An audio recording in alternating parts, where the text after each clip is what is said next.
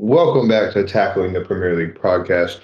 Uh, today, we have a second Table Talk episode coming to you uh, one game week before the World Cup break. Uh, Tackling the Premier League podcast is hosted by uh, me, uh, a sad, depressed Everton fan, Jack 17. Also hosted by BJ the Germ Jackson, the Arsenal loving high flying man, and Jason the Boob Suber, the uh, Haaland doppelganger. How we doing, guys?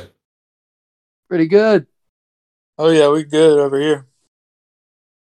Well, it's been uh, it's been about two weeks since we last came at you guys, um, and uh, we wanted to get back on it, get back at it, and hit you with an episode before the last game week of the World Cup. We're gonna go through the table again because the table has changed so much in the past two weeks.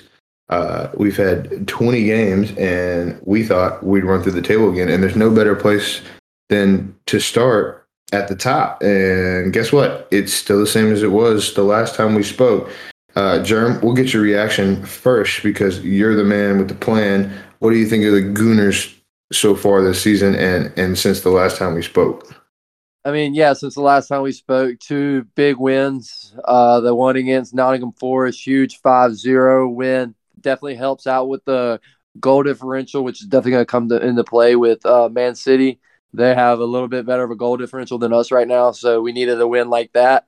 And then the big win against Chelsea, absolute dominating at Stamford Bridge. They might as well just call that our training ground now. First team ever to win three straight games at Stamford Bridge. Let's do it, fellas. What are y'all's thoughts on Arsenal? Yeah, well, let's let's hear it, boo.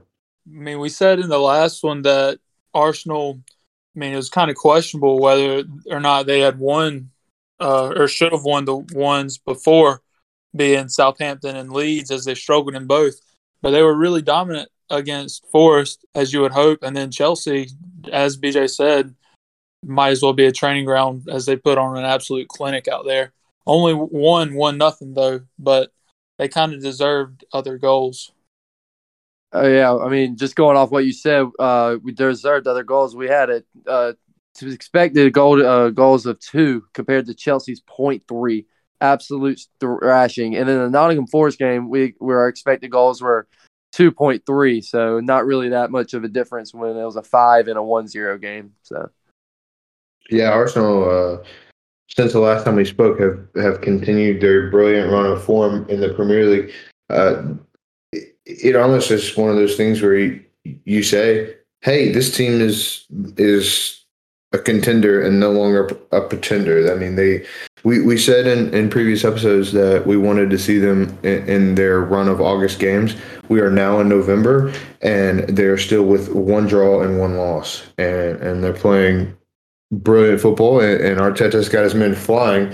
It really is going to come down to uh, to a few games, and I imagine that's Arsenal Man City tie back and forth, home and away, and then I, you know a couple of other games, maybe the Arsenal Liverpool rematch and the the, uh, the uh, Arsenal Newcastle games, which I do not believe have happened. Y'all haven't played Newcastle. No, yet, have we, we, haven't even played them once. We that's our one of our that's our first game of the new year. Big wow. game. Big game that one. Definitely, I think those are the two ties that that that uh, define Arsenal season. Along with a you know, they did draw Southampton. Um, so maybe one of those here or there that they have to play, and they also have yet to uh, face Everton as well. Uh, with that game getting rescheduled due to the Queen's uh, the Queen's passing, uh, we'll move on to second place, uh, where none other than Manchester Manchester City sit. a little bit of leapfrog each weekend. Whoever plays first goes forward. Um? This is your team. What do you think? Um, yeah, we're having trouble getting out of second gear these past couple games. Um, at Leicester this going into Leicester, uh, we hadn't we had failed to score in our three away games, and we were without Haaland, so it's kind of worried going into it. And it, I mean, my worries were proven correct as first half just back and forth and not able to score as Ward has been great in goal, and it seemed like it was going to need something spectacular, which was provided by none other than KDB with that free kick. And then going down to 10 men against Fulham, that was tough. I mean, that set the tone for the whole game as we weren't able to really dominate the game as we should have. And if they had Mitrovic, who was sidelined due to uh, five yellow cards, they might have won the game. And I mean, as it as you saw, it took a penalty for us to eventually win it in the 95th minute. Fulham look a a good team, but we'll get to them. As far as Manchester City goes, you know they they have Erling Haaland with an injury, and uh, they get the job done in uh, the games they play. But two very very difficult games. Uh, like you said, second gear seems to be the comfort zone where they're where they're running, and, and they haven't kicked on. But just a just a stat for you. Uh, Manchester City's second leading goal scorer has six goals, and that's Phil Foden. Behind him in third is Julian Alvarez with three. Other than Erling Haaland, the goals are uh, the goals are pretty spread out throughout the team. Obviously, Haaland's sitting on 18 with his uh, 90th minute pin against Fulham. BJ, what do you say about City so far? Are you a little nervous with them chasing the coattails? I mean, yeah, absolutely. A game like that, it's definitely a game you don't want to see them get three points out of at Fulham. Oh man, that that pin. Uh, first look at it, I think Kevin De Bruyne went down real easily, but if you keep on looking at it more and more, his foot does get caught, and he sells the hell out of it. So I mean, it is what it is with that. And the call on the field was a pin, no? Yeah, it was. It was. Yeah, and I think I think that's one of those things where you, you look at if the call on the field is a pin, and and you go back and look on replay and you see contact. There's no way that you're gonna over, you're gonna overturn it. If there was no contact, sure, you can you can say, hey, you might want to have another look at this. But if there's any contact at all, it it was deemed on the field sufficient enough to be a pin, and it has to be given a pin. Soft, sure. There have been more. I mean, there have been. De Bruyne, Bruyne knew exactly what he was doing there. He had no chance of getting the ball close to goal, so he did the only thing he knew what to do there was go down, and the defender made the mistake about touching him. So, well, I disagree. I think with the cutback, uh, if Antonee Robinson doesn't clip his heels there, I think uh, we can create something going forward as kind of open, uh, headed back that way. But I mean, even if you look at Fulham players' reactions, they knew it was a pin too. I mean, yeah, absolutely. Robinson does catch him, but I think I think De Bruyne was going down no matter what there. So even have, if even if Robinson didn't catch him, I think De Bruyne was going down. So we have City sitting on 32 points, Arsenal sitting on 34 points. They'll be back and forth. They're within a game of each other. Um, that's one to watch, especially going into the last weekend before uh, the World Cup. Um, both teams looking at uh, pretty pretty good games. Uh, Man City played Brentford, who just went out in the Carabao Cup to penalties against a non-league side and, and then Arsenal uh, traveled to Molineux to take on uh, out of form Wolves, who have found a little bit of form, but still see themselves second to last place, only on 10 points. So you'd expect three points from both teams, and you'd expect them to move on. But um, what do you guys? You, you got three points for both teams, and we, we go into the World Cup break, uh, Arsenal ahead by two points? Yeah, I agree. Yeah. yeah. Perfecto. Move to third place. A little bit of a surprise here. Uh, breaking up that uh, Sky Six, or the Big Six as they're formerly known as, uh, Newcastle United, with their recently acquired oil money, have found themselves in third place uh, on 27 points, just five points off second and uh, seven points off first. Seven wins, six draws and the only the one loss, uh, the one loss being the same as Man City and Arsenal. Uh, all three are just on one loss. But Newcastle have been seen to get it done. If you're not going to win the game, you better not lose the game, and and that seems to be what they've done. They sit on 27 points in third place. Uh, since we last talked, Newcastle have beaten Aston Villa four nothing in an impressive game at St James's Park, and then uh, they uh, traveled to St. Mary's where they beat Southampton four to one. Newcastle guys without Allan Saint-Maximin still flying high. What do we have to say about them? They have looked incredible. Um, as you mentioned, outscoring their opponents eight to one in these last two games, and it brings their unbeaten run to nine games now. And they really look a solid squad, especially now that they're finding goals and winning games. I mean, they've won their last four now. So, and in those, they've outscored their opponents. What is it, eleven to two? So yeah. they're done on both ends of the pitch. And I believe you said in a prior podcast, if they can find a way to turn their draws into wins, they could find themselves closer to the top of the table. And here they are. I guess you got that one right. What do you think, Jeremy? Um, yeah, Newcastle definitely looks um, very impressive right now, getting the goals in mass amounts, which is what you love to see. Um, Miggy, man, Miguel Almiron, he's definitely been their player this season, in my opinion. You, you guys know he's the leading goal scorer for them this year in the Premier League so far. He's already had, he already has eight goals in the Premier League. Yeah, seven in his last seven. Yeah, that's very very impressive. So I like to see that former um, Atlanta United player, MLS. Got to support him. Grealish uh, lit a fire under Miguel Almiron, I guess. But yeah, so just speaking of Jack, you said that Newcastle has that oil money. Let's just say they beat uh, Chelsea this weekend. Their next, uh, then they got um, a couple games in December. They ain't got to win them all, but they win a couple of them. Dude, they, I think they could get backed in January, man. That's scary too. Oh, they're getting backed in January, whether they win them or not. I mean, seriously, they're gonna, they're gonna, they're gonna see a pretty good backing if they. I mean, you got to think they have Alexander Isak, who's injured right now. That that was a massive purchase of what it was a seventy million pound. Uh, he's waiting to make his debut. They have Allan Saint-Maximin, who's one of the most exciting wingers in the Premier League currently. Uh, he's been out with an injury. He's he's seen a few minutes here and there as a substitute in the past two games, but when he gets back up and running after the World Cup, this team are dangerous. And you got to give a hand to Eddie Howe if you're going to give a hand to anybody. I mean, the man has, has turned question. things around in Newcastle. Question: uh, Liverpool, they sack uh, Klopp you're Eddie Howe. Do you go to Liverpool? Nope. Why would they sack Jurgen Klopp? I think Klopp's out after this year. Hmm. Yeah, I don't go. I mean, he's got the players playing well now, and y'all are talking about more players bringing in. I mean, everybody on the pitch for them is seven, eight, nines uh, the past few games. Where where do you make an improvement? Right. I mean, the, the man was at Bournemouth in 2020. For he'd been in Bournemouth for eight years, and he left and went to Newcastle and was backed heavily in a transfer, two transfer markets back to back.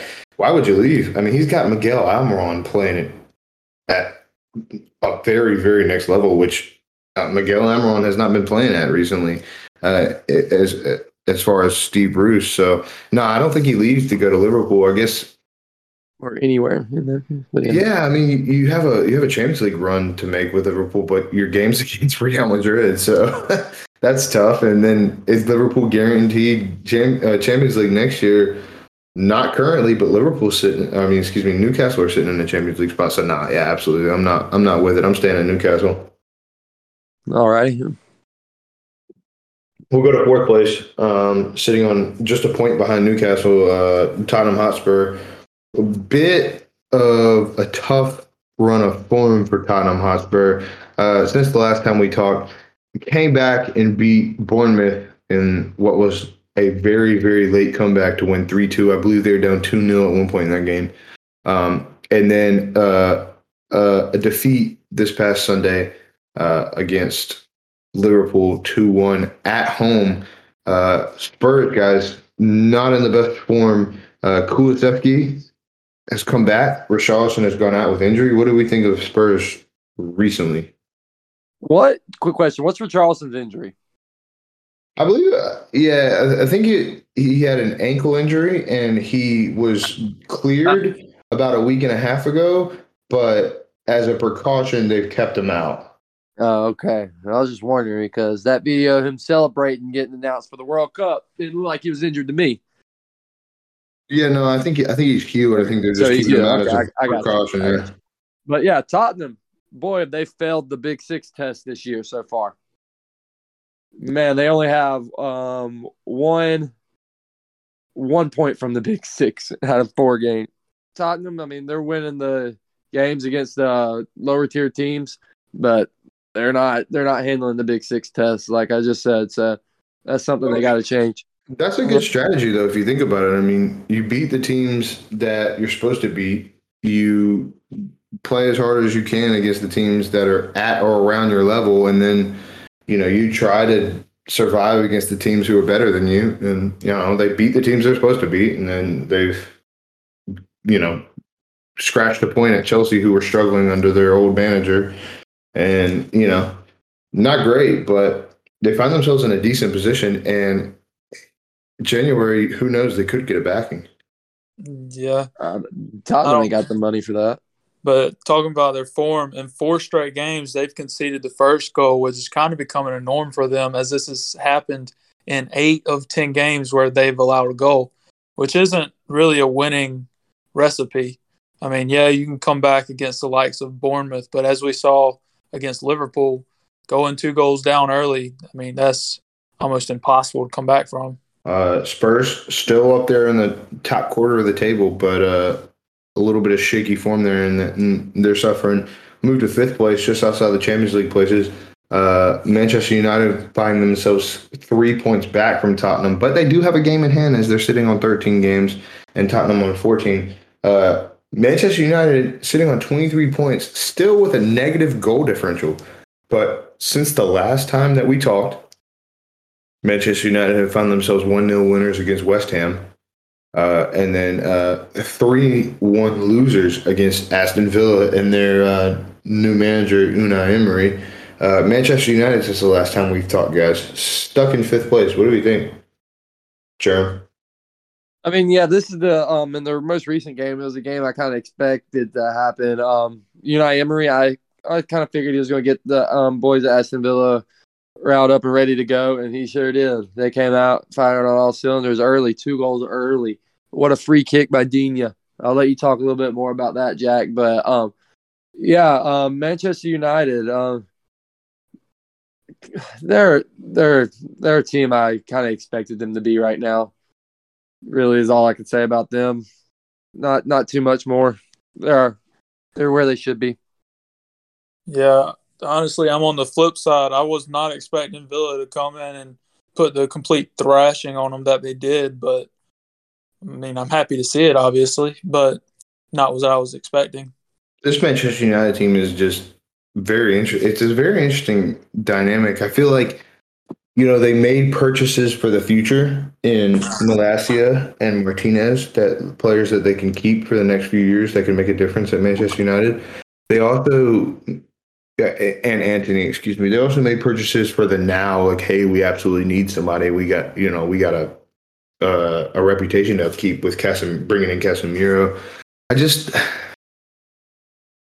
I wonder. I mean, it's a lot for Erik Ten Hag. Um, I guess we'll see in January what their strategy is and, and if they actually have one. But uh, you know, I could see Manchester United in between tenth and fifth place, somewhere around there. It, it, it's tough for them, no doubt. Manchester United, focusing on them before the end of the world, before the World Cup, they faced Fulham in their last game. That's an interesting matchup because Fulham has been playing excellent recently, especially the game against Man City and the one against Everton. We'll get to.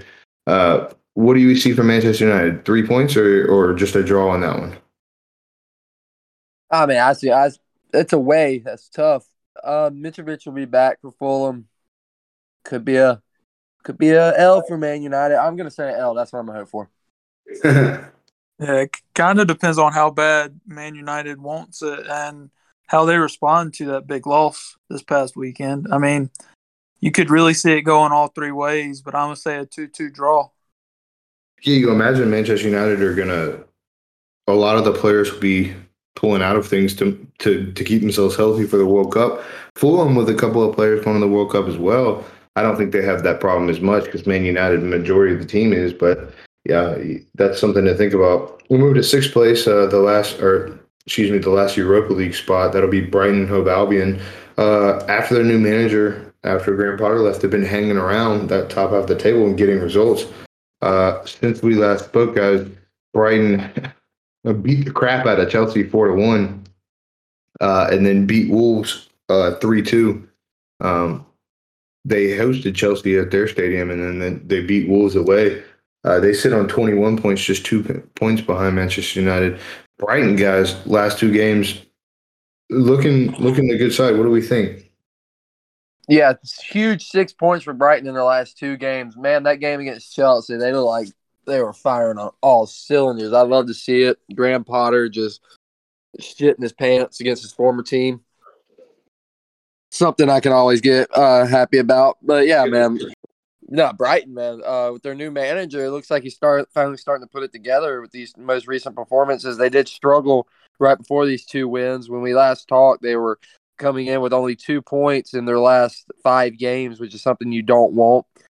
But yeah, six points in the last two. You can't beat that. So very happy for Brighton. Against Chelsea, they came out with something to prove. Um, at least the players did, showing Potter uh, that he really left a good squad. And um, exactly.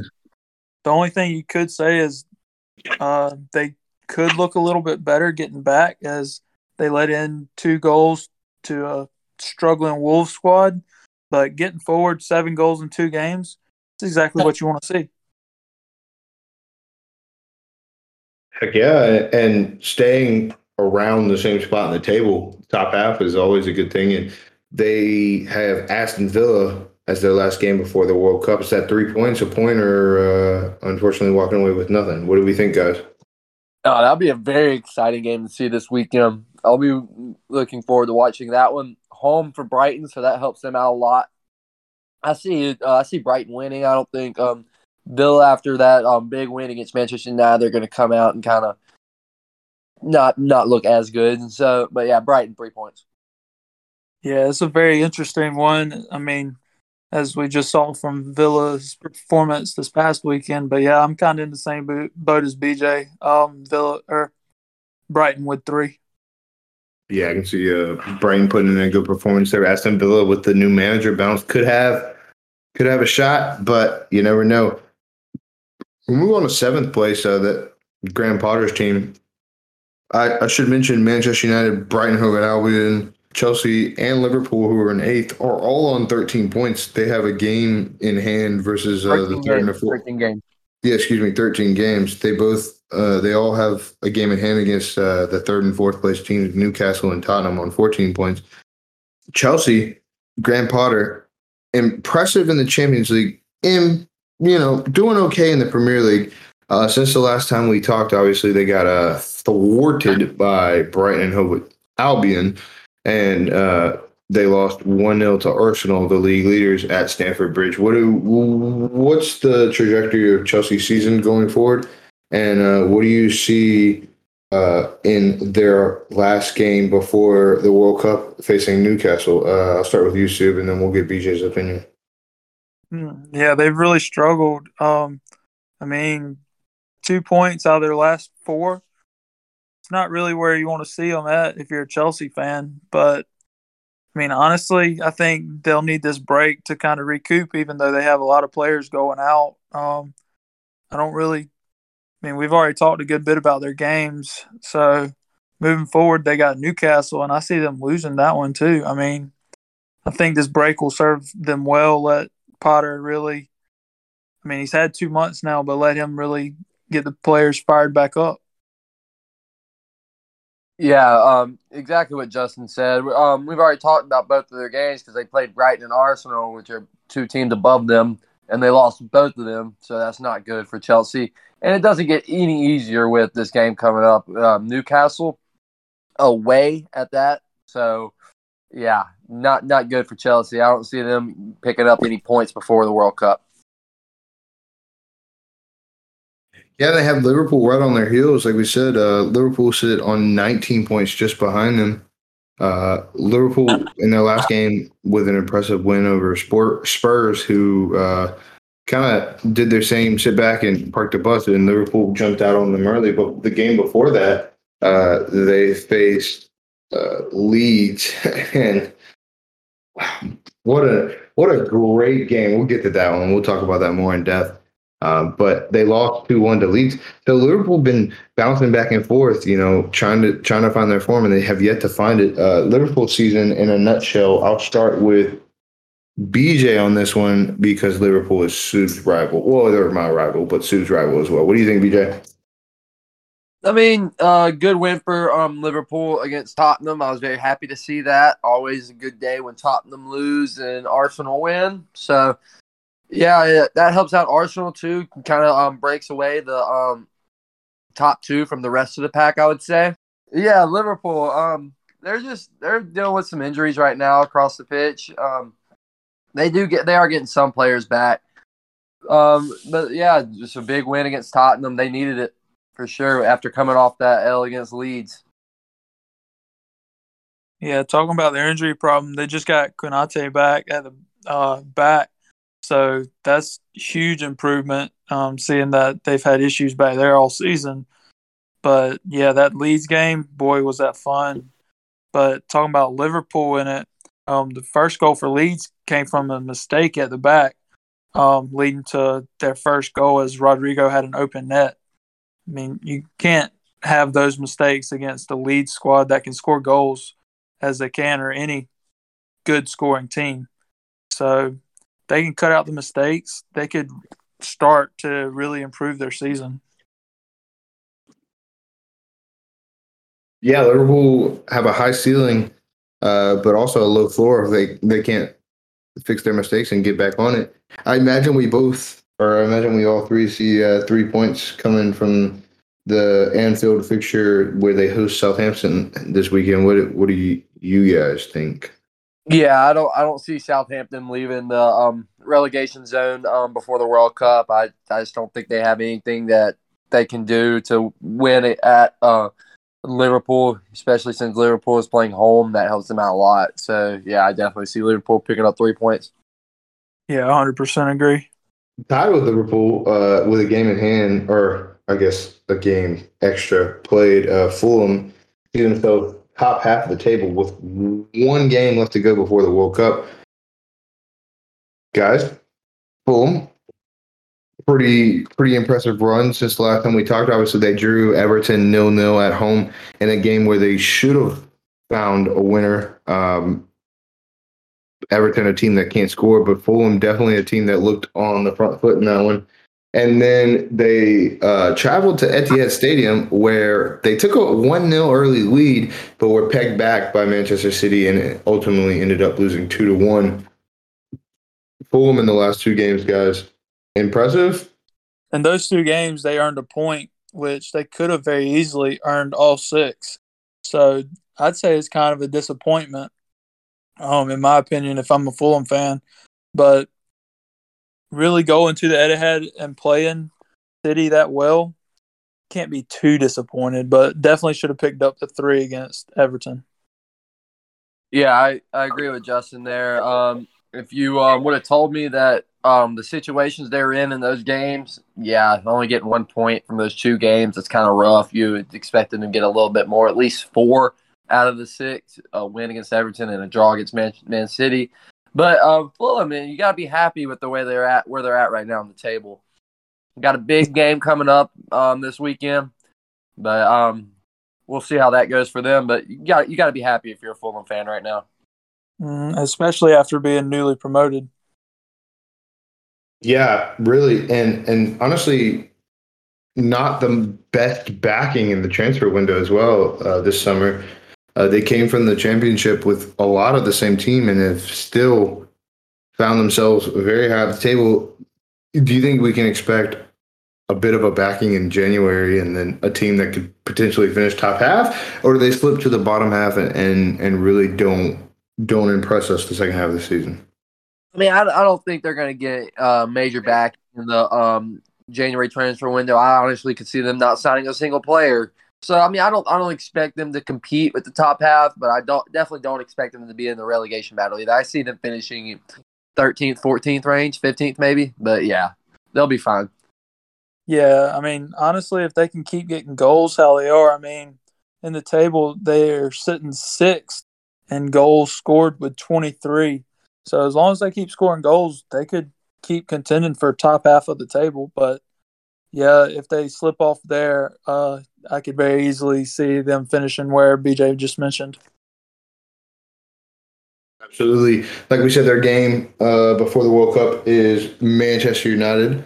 Uh, and we said that could go either way, really. Uh, Manchester United in, in a pretty rut of form. Um, and that'll be a tough one for them. Excited for that one, to say the least. And uh, I guess with that, we can move on to uh, the last team in the top half of the table, which is surprisingly Crystal Palace with a game in hand on Fulham. They are tied with Liverpool on points through 13 games. Uh, Crystal Palace sit in tenth place. Since we last talked, Crystal Palace beat Southampton one 0 uh, at home, and then they beat West Ham two one on the road. Crystal Palace, impressive, not impressive, or right where you'd expect them to be. I mean, for me, at the beginning of the season, I thought Crystal Palace would be a team that'd be keep um, competing for a, um, a European spot. So, I mean, this is um, kind of a disappointment for me. I mean, they do have some chances to turn it around. It looks like they're starting to do that with two wins in the um, past two weeks. Very happy to see that from Crystal Palace. Um, but yeah, they seem to be like a team that's on the up right now, which is something I'm kind of happy to see. Yeah, I mean, you got their youth really starting to play well with Edozie getting the, winner, um, or Olise getting the winner this past week, and Wilfried Zaha, the really veteran in the squad, leading this team to good stuff as he got a goal and an assist in that game. So, I mean, if he can pull that youth along and help them grow to their potential, they could really contend for top eight if uh, they wanted to. Yeah, I mean the team they were last season was very, very impressive uh, with Conor Gallagher and the team. They seem to be missing that one piece, and I also think a right back could change this team as well.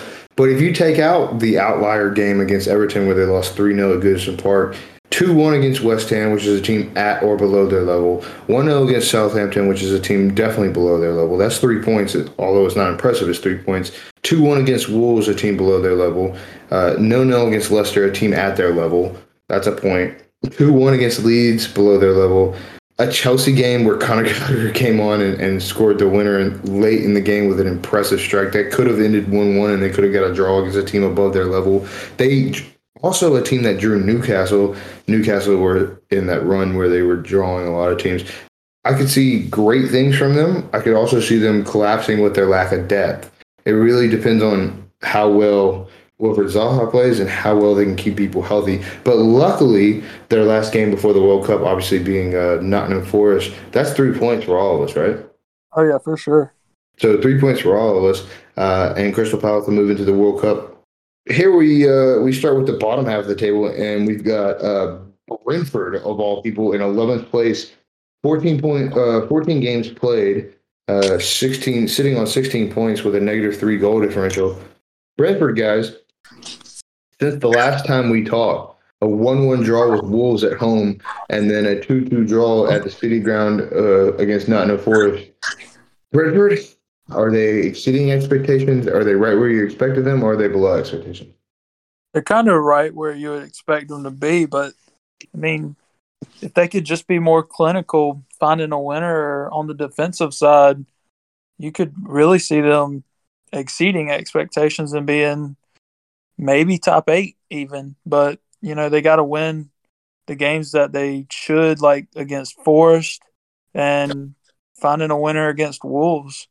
I mean, like I said, if they could just be more clinical, they could really contend. Yeah, Brentford. Um, they you definitely like Justin just said. You definitely want to um, capitalize on those uh, playing those lower tier, um, lower bottom half teams and Wolves and Nottingham Forest. Don't want to just get two points out of both of those games. You definitely need four or, or all six, and that's not what they did. They only got two. So uh, Brentford, they're actually kind of um, exceeding where I thought they'd be a little bit. Yeah, eleventh is um, kind of high for them. I think. I, think they should be you know, around fifteenth or a little bit lower, maybe. But I guess you can call this a pretty good start to the season for Brentford. You know, my my biggest question is: Is Ivan Toney the truth, or is Ivan Toney a phony? Well, he didn't even start their last game. He, he, he didn't start against um, Nottingham Forest. Well, yeah, I mean, I, I understand that, but like his start to the season has been impressive. I mean, he scored a bunch of goals, a couple of them being penalties. But is he the truth or is he a phony? I, I mean, I personally think he's a phony. He's the truth on the spot, but everywhere else, I don't know. And talking about him missing from the last game, he didn't even make the bench. So, was it a yellow card situation or was he hurt? I think it was a manager's decision, but I really don't know to be honest with you. From the Oh, uh, you know what it was? You know what it was? Sorry to interrupt. It was him getting investigated for betting. Oh Right? yeah, Oh man, so he's a phony and a bettor. Yikes! but yeah, as far as the betting thing goes, I I saw that was whenever he was betting on games whenever they were in lower divisions. I don't know if he's bet on any while they've been up, but I mean, why stop?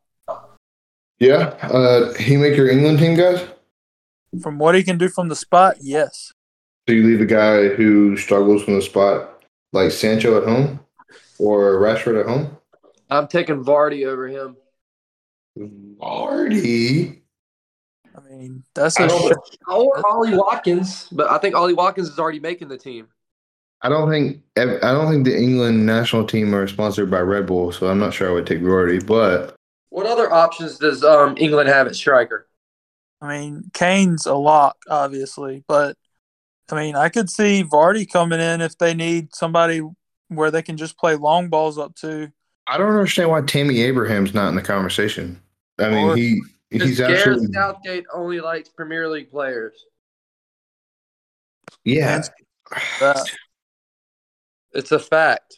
Yeah, Gareth Southgate makes me mad. Anyways, moving on, we'll go to 12th place and uh, Leeds United States of America.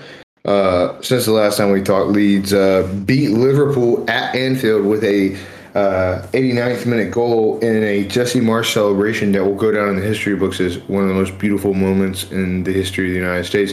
And then an absolute thriller where they found themselves down 3 1 at halftime versus Bournemouth to come back and win 4 3. Leeds United States of America struggling the last time we talked. Since then, look a lot better. Yeah, man. Since we last time we talked, they've absolutely turned it around. Six huge points for um, Leeds. Big win over Liverpool, and then uh, what a back and forth game that was against Bournemouth. Holy crap! Um, but yeah, um, when last time we talked, they were coming off four straight losses. We were not thinking about is Jesse Marsch going to even make it to the World Cup as their manager? It looks like he definitely is now. He's turned it around, and I'm happy for him, the American. Yeah, he's really found a player in um, Crysencio Summerville. I think that's how you say his first name, but I'm not sure. Um, as he scored three goals in the last three games, two of them being late winners. So really, I mean, he's got to be a starter moving forward for them, as he's proven he can play all 90 minutes and still produce quality at the end. Yeah. Leeds, they've had, oh, so, so let's talk about it. Liverpool, big test at Anfield, pass. Great result for Jesse Marsch. Then they host Bournemouth at home after that big win, and, and the stadium's rocking. They go up 1 0 only to concede three unanswered goals and then score three unanswered goals themselves. Big, big win. Now, last game before the World Cup, they have to travel to Tottenham Hotspur Stadium and take on Tottenham. What's your result there, guys?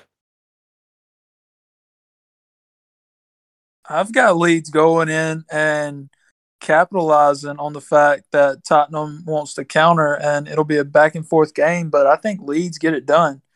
I think they can capitalize on those mistakes and find a way to finish it, off against a struggling Tottenham team.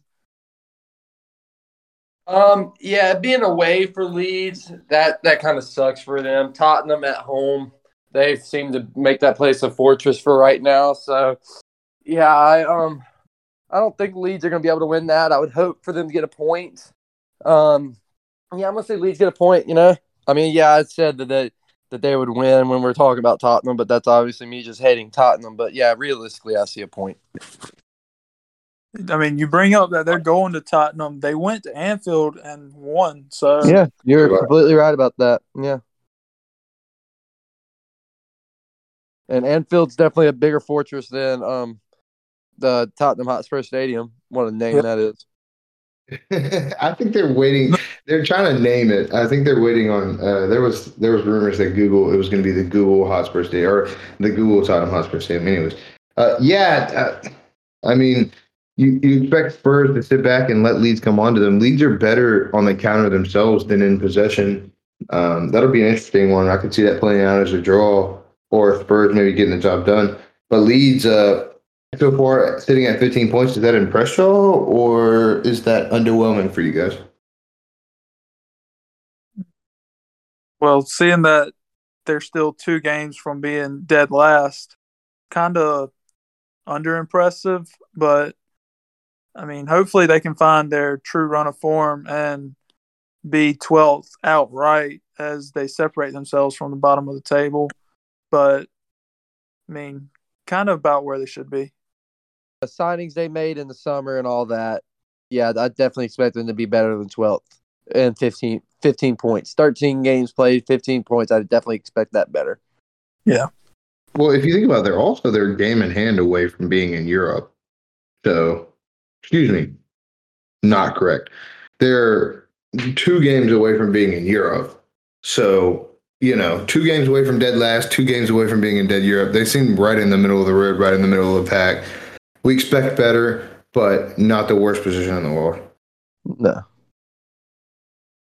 Uh, with Leeds, we'll move on. Aston Villa. Uh, we talked a little bit. We touched on them a little bit. That Steven Gerrard. Thank goodness. I absolutely hated seeing his face on the sideline. I don't know if you guys hated it, but it was just awful. Uh, Aston Villa was one of the worst teams in the league to watch, uh, only behind uh, Everton, who are also just absolutely dreadful to watch. Um, Aston Villa find themselves sitting in 13th place on 15 points as well with Leeds, but they are uh, they're on 14 games. Uh, Aston Villa, guys, what uh since the last time we've spoken, they lost. They got absolutely just drugged by Newcastle four 0 um, and then um, they beat Manchester United three one at Villa Park two uh, very different results. What do you have on this? I mean, yeah, two very different results, but two very different managers at the helm for Aston Villa. Um, Unai Emery coming in, like we've already talked about this game, big win. He's a big game um, manager. This is what I expected from him to make a statement in his first game. But also with Unai Emery, he's a he's a manager that loves to change his tactics, and I don't think that's the, that's going to work here in the Premier League. You just can't be switching your tactics back and forth from different formations and all that. So I, I just don't think uh, Unai Emery is the right fit at Villa. It might turn out to be the right fit for the rest of this year, but not long term, in my opinion. Yeah, still better than Steven Gerrard. Oh, absolutely. Yeah, yeah. You might, you might find the right eleven with uh, I mean, that was one thing that Steven Gerrard couldn't do as those constant changes throughout every game, um, week to week from Gerrard. And I think Villa only made one change this past week, and that was Lucas Digne uh, starting. And what a difference that made, obviously. But, or I'm sorry, he made a couple. But, I mean, kind of like this squad. I think they got quality in it. It's just they need to be better with uh, their form needs to be better, basically. Yeah, and um, Unai Emery's going to get some players here in January. Um, he'll get some back in uh, his first transfer window. I imagine Villa still got some Grealish cash laying, laying around, so we'll see what kind of signings they make come January. No way they still have Grealish cash. I mean, they've spent a lot since he left. I think Leon Bailey was fifty million pound, which is half of the Grealish cash, right?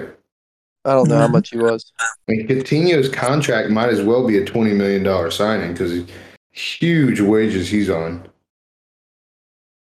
Yeah, they signed like what four or five other players. Yeah, I mean they got Dendoncker for uh, seventeen million from Wolves. They signed Danny Ings from Southampton for twelve million. I mean, it, but still, this isn't this isn't underwhelming for you guys, is it? Or is it overwhelming, or is it right where you expect them to be? Well, with Gerrard, it's kind of right where you expect them to be, but based on the players that they have, you kind of expect them to be a little higher in, in, the table. I mean, most of their starting 11 um, are international players who you'll see go to the World Cup. With the quality they have on their side, yeah, I think they're underwhelming as well. So the next three teams sit on 14 points uh, from 14 games. Uh, goal differential only uh, deciding goal differential only deciding them. Uh, Leicester sit in 14th, uh, a significant turnaround uh, in their season after being dead last. Since we last spoke, Leicester City have lost 1 0 to Man City in an impressive performance and then beat Everton 2 0 at Goodison Park. Uh, Leicester, obviously, I would say they're underwhelming um, from where we thought they would be at the beginning of the season. But Brendan Rodgers, still at the helm, has made somewhat of a turnaround. What do we think, guys? Yeah, what a turnaround. Um, they really played City well. And like we or like I said with that KDB free kick, um, they kept everything else out as Ward has turned his season around just as much as Leicester as a squad has. Um, he's got five clean sheets now, four in the last five games. Um, I mean, that was a big question mark. We were talking about them going out and getting a keeper uh, during the January transfer market. I mean, with his run of form, do you really need one now? I mean, no, absolutely not. He's been playing brilliantly. No, yeah, you definitely got Rob with Danny Ward. He's uh, been playing out of his mind here recently, which is very good for him, especially with the way he started the season.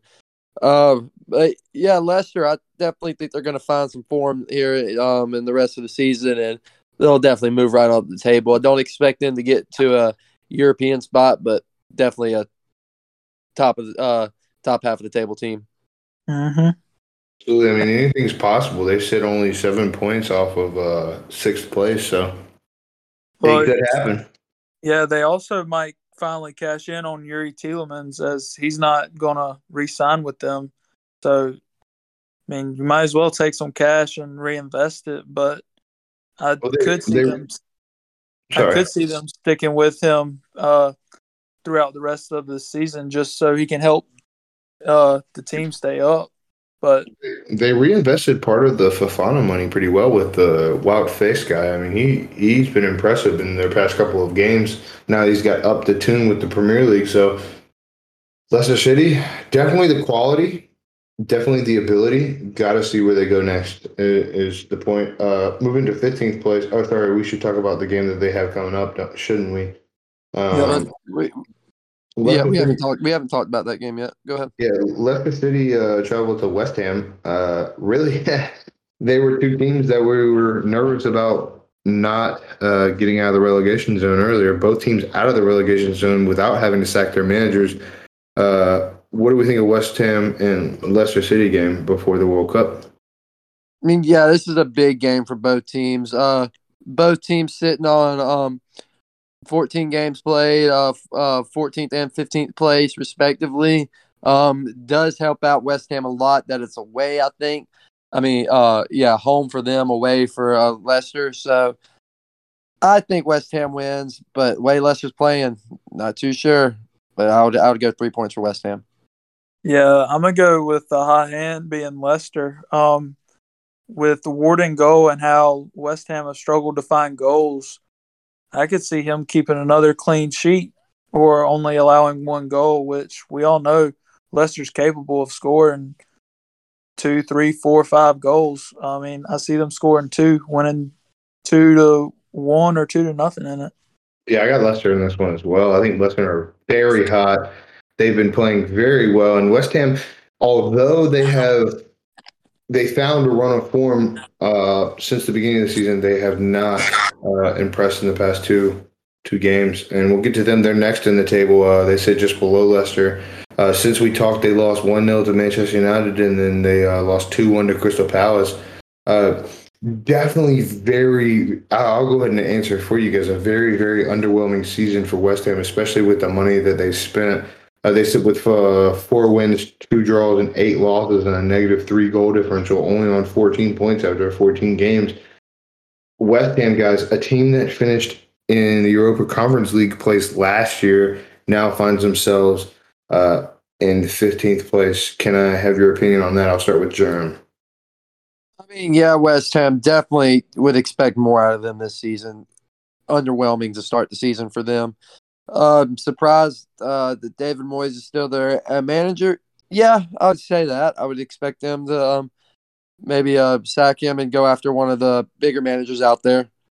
But we'll see what happens. Uh, they are out of that um, relegation uh, zone that they were in earlier, but we'll see what they can do. Yeah, really, um, like an underwhelming se- season, like you had said, Jack. I mean, we saw what they could do whenever everybody's in form, competing for a top four spot, really. But whenever they aren't in form, oh my goodness! And they went out and got uh, Scamacca and Paqueta, and both international players who shined for their respective countries. I mean, they just got to find goals somewhere. I mean, they're of the bottom of the table whenever it comes to goals scored, and uh, I mean, Antonio had a chance on the break to put uh, them up and won the corner that Crystal Palace countered and won the game from last week.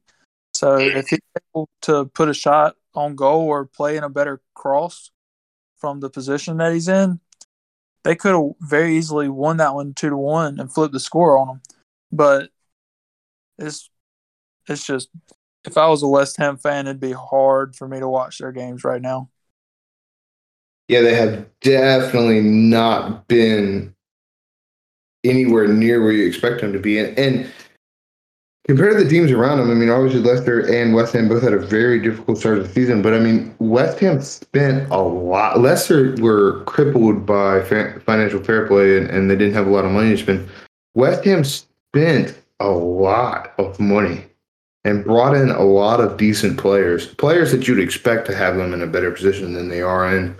Um, yeah, David Moyes saved his job with a couple of very good results, but is this David Moyes' last season? And yeah, they don't they don't find their place into a European um, spot or win the Conference League somehow, which they are they're in this year. Um, yeah, I think it's think it's got to be David Moyes' last season. Yeah, he's got to find the fire in the squad that uh, he had last year, else I think he's done too. Yeah, I think he was one of the people that we uh, polled whether he'd go out or not on our Twitter, but here he is, still in place. Uh, we'll move on to 16th place because we already talked about West Ham's game before the World Cup, which they faced Leicester, the team just ahead of them. Uh, we'll talk about the 16th place team, Everton, uh, on 14 games in, sitting on 14 points, three wins, five draws, six losses, negative three goal differential. Uh, since we last talked, Everton drew away to Fulham at Craven Cottage in London, um, and then lost 2 0 at home to Leicester. Guys, Everton uh, performing above what you thought they would, below where you thought they'd be, or right where you thought they'd be? Really about where you think them to be, except defensively, they've been immaculate almost. Um, they just need to find goals, obviously. Uh, I mean, that's going to be their Achilles heel, it seems like, moving forward. Yeah, just like what Justin said, this is kind of where I expected Everton to be. Um, kind of impressed with their defense, but that offense is oof, oof. That attack, you got to do something with that attack. Yeah, uh, the significant investment into uh, the defense has been brilliant. I mean, you bring in Tarkowski for free, who has been one of the best defenders in the Premier League so far and you bring in Conor Coady for on a loan with an option to buy for less than five million pounds this summer. Brilliant bit of business. Two really good signings. Uh, Patterson and Mykolenko have been decent as well. Patterson just coming off an injury. Uh, you signed Idrissa Gueye for under a million pound. Brilliant signing there. Amadou Onana, another brilliant signing. So the midfield and the defensive part of the part of the team have been brilliant. And obviously Jordan Pickford, England's number one, has been brilliant this season as well. God help me, it is just so difficult to watch the top half of the team. I mean, the only investment that was made into the top half were Neal Maupay and Dwight McNeil, both people who have you know never once made you say, "Wow, that that is you know brilliant what they've just done." I think Dwight McNeil's maybe capable of one brilliant moment every you know thousand minutes. But just yeah, goals, goals, goals, goals. Everton faced Bournemouth in their last game before the World Cup. Uh, just before taping this podcast, actually an hour and 15 minutes before we hopped on the beginning of this podcast, uh, Everton lost 4 1 to Bournemouth in the Cup. Obviously, Frank Lampard made 11 changes from the side that faced Leicester on Saturday, and I imagine that he'll make another. Bournemouth Uh, made a bunch of changes too, so Yeah, don't, yeah, yeah. don't yeah. throw that out there. I mean, yeah, it's definitely two teams that were not the first team for either team. Um, Bournemouth winning 4 1 at home against uh, Everton and knocking them into the Carabao Cup. What do we see in the last game before the World Cup between Everton and Bournemouth? A rematch of what happened today. Yeah, it being away at Bournemouth again, not looking too good for Everton, man. I think this is going to give Bournemouth that edge. Those fans just saw what they could do against Everton. They're going to be expecting that this weekend with their um their first team as well. So, yeah, we'll see. I think Bournemouth are going to get three points, big three points for Bournemouth as well. Yeah, in the last two weeks, Bournemouth have scored five goals. So, I mean, yeah, you're playing one of the best defenses in the league, but can Everton get goals? Is what it amounts to. It's either a 1 0 Bournemouth win or, I mean, Everton could scratch a point out of it, but I'm going to go with Bournemouth, honestly. Yeah, I don't think those are bad opinions. I mean, like you said, uh, Bournemouth have, have scored five goals in the past two games. They've also given up seven goals in the past two games, uh, but those are against two high quality attacks. Um, yeah. You know, looking at it, obviously Everton made a lot of changes, um, and so did Bournemouth. So you can't really take that. You can't really say, you know, it, oh, Everton were playing the shit players, but also there's a you, you we're all friends here. We, we all have pretty close opinions. Michael Keane and Yerry Mina are nowhere near in the same league as Tarkowski and Mina, or excuse me, Tarkowski and Coady. Um, Begovic is nowhere near Jordan Pickford. Uh, this Vinagre guy on loan from Real Betis, he left Wolves for free uh, two summers ago. Nowhere near Minkalinko's defensive ability. Much better in the attack, but yeah, a point a point for Everton's generous against Bournemouth before the World Cup. Uh, I, I got all three for Bournemouth coming up this weekend. As, painful it is as it is to say for me, and as, as painful as it's going to be to watch for me, uh, Everton are or defensively are very good, but if they can't find an attack, that de- defense can't. We, we can't draw every game the rest of the season and expect to stay up. We've got to we've got to make a move in January. Uh, and Bournemouth sit just behind Everton uh, on 13 points in the table. Uh, like we said, you know they lost three two to Spurs at home in, what was a really really late comeback from Spurs after they went up two 0 early, and then they lost four three uh, to Leeds on the road where they were up three one at halftime. Guys, we've seen Bournemouth really take a dive in the table since the last time we talked. Uh, and we've seen them take a dive in the table since the beginning of October. What do we think of Bournemouth so far? Is this right where you expected them, or, or are you disappointed in the way that their form has been moving? No, I mean, obviously, um, with those last few games, um, the four L's, not what you want to see. But at the beginning of the season, yeah, if you would uh, asked me where I thought Bournemouth would be, I would have said battling for um, a relegation spot, and that's exactly where they're at. So, yeah, put Bournemouth right there. But um, it's not looking good for them, man. Like I just said, four L's in a row. Not what you want. I've I stated in our last podcast that I think that there'd be a team to go down, and it's looking more and more true. Yeah, um, I agree every, with everything you just said. They've this is about where you expect them, but if they can close out either one of those games, you know they could have won both of them. Yeah. Um, I mean, they put themselves in the position. They got uh, Solanke and Billing playing really well right now. I mean, they could And just they got um, what what's his name? And that that Tavernier, the well, I Tav- can't never say it. Yeah, Travers? Tavers, yeah, Tavernier. yeah, keep- Trav, uh, he had uh, involved in all three of their goals over the weekend, so that's good for him.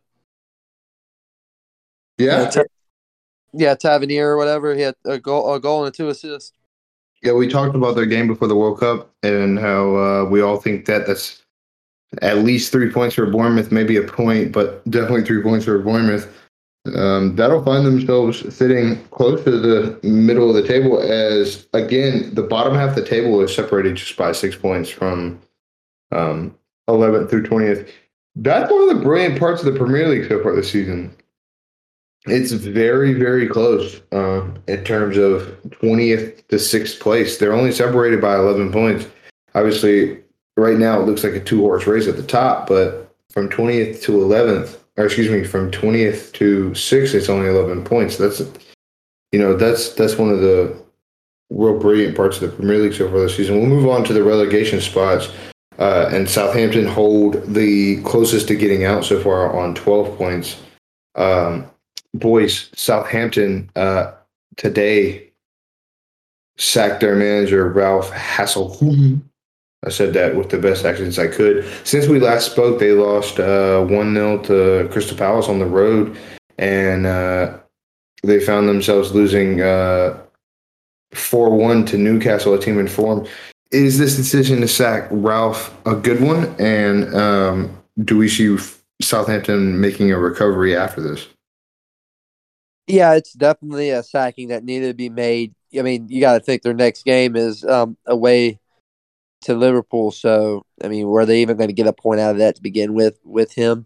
So, why not go ahead and make the sacking and maybe your team gets a little boost from the sacking of the manager and something happens against Liverpool. If not, you got a month to find you a new manager. I think it's the right time to do it.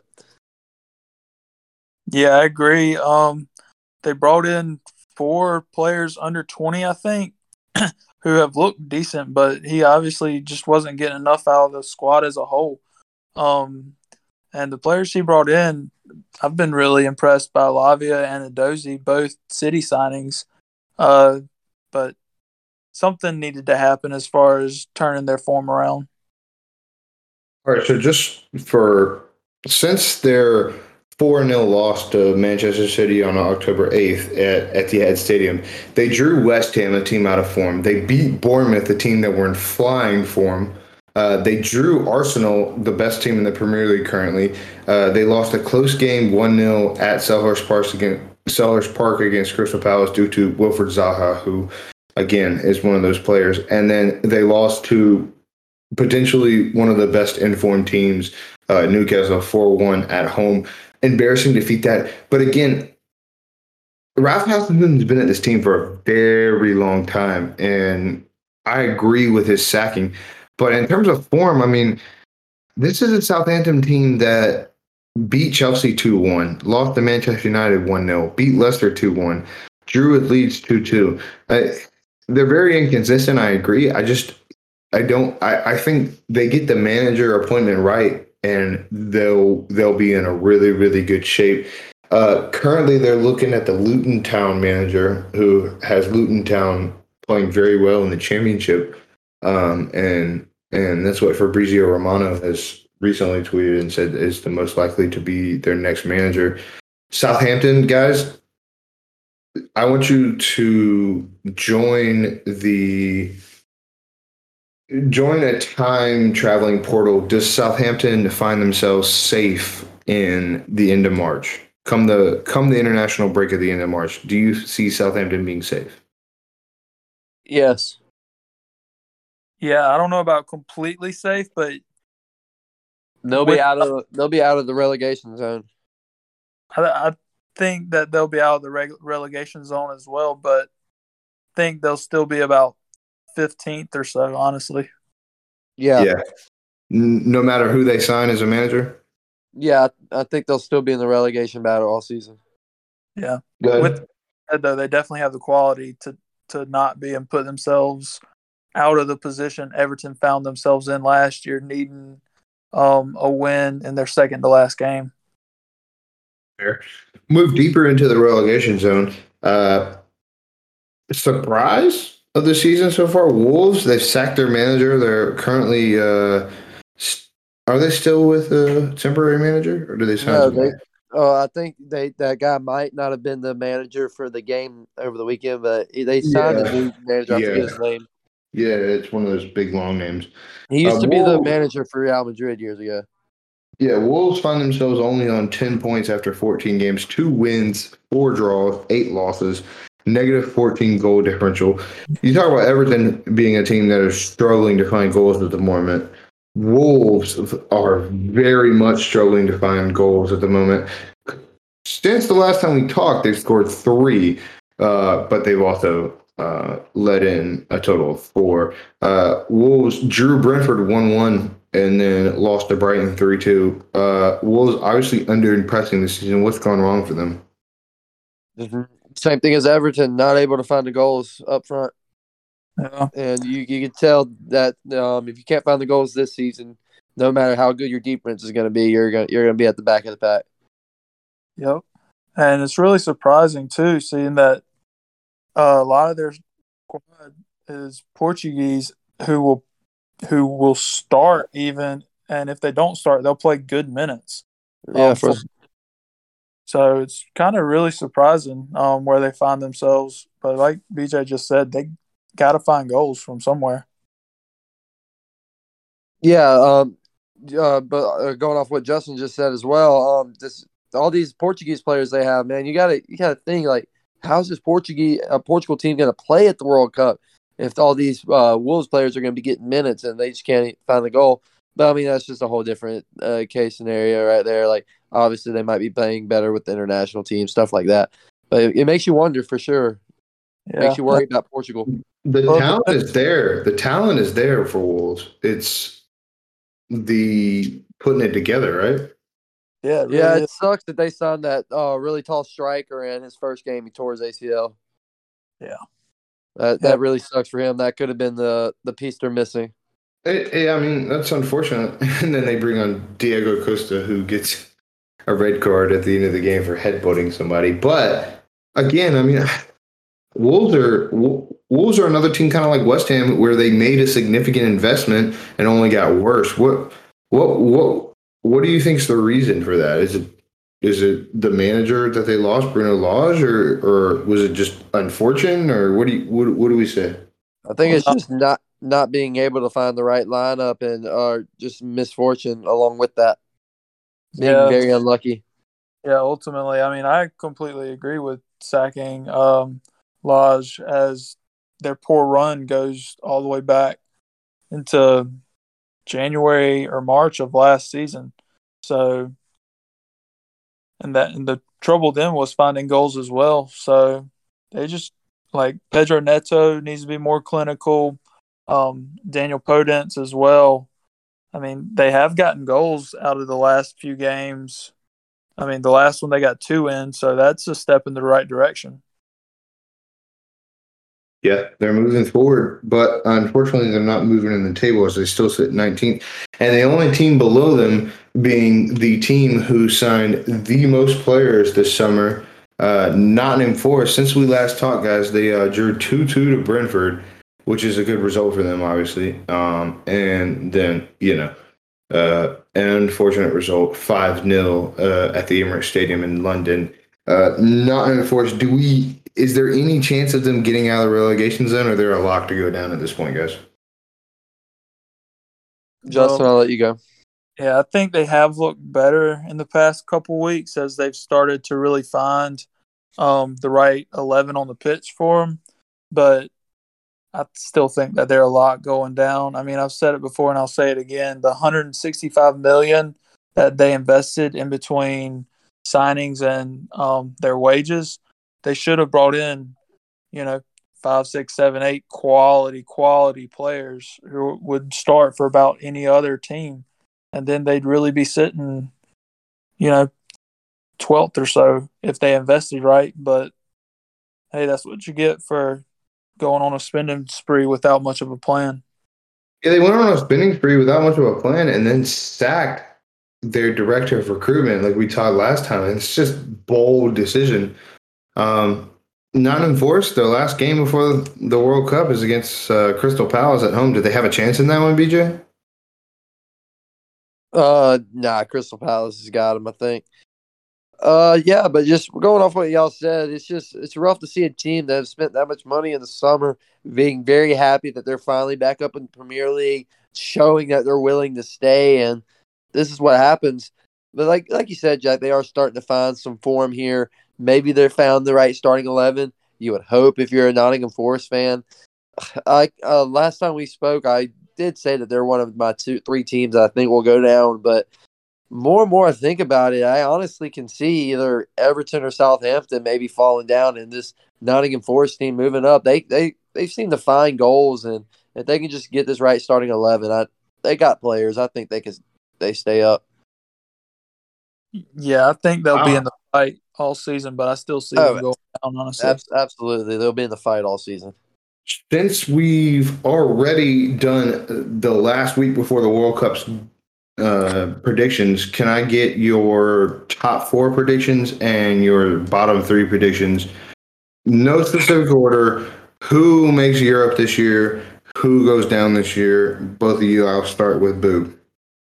All right. I think the top three are in for Champions League. It's really that fourth spot that, you know, could go up to anybody. Um, so Arsenal, Man City, and wait, who who did you say? I'm sorry. Newcastle. I think the top three are basically a lock, unless Newcastle goes back to their uh, form of just drawing games. But that's not a bad strategy, obviously. Um, but I still see them with Isak and Allan Saint-Maximin coming back, and maybe even getting more players uh, in January. I think they're in. But as far as my fourth position, that's up for grabs. Um, I mean, as much as I'd like to say Brighton slip in there, I think Man United get it done. I don't really see Tottenham sticking up there, honestly. So you have Arsenal, Man City, Newcastle, and Man United in your top four. Who are your uh, bottom three? Who's going down? Oh, this I think is tougher than the top four. Um, mm-hmm. I'm gonna go Bournemouth, um, Forest, and that third one's gonna be tough. Uh, could really see it being either Southampton or Wolves. Um, but I'm gonna say Wolves. Germ, let's hear it. Top four, no specific specific order. Um, yeah, Arsenal, Man City. Don't think Newcastle stay up there. I just I think they'll uh, be in a Europa League spot. Um, we'll go with Chelsea finishing in three, and then Manchester United in fourth. Fuck Tottenham.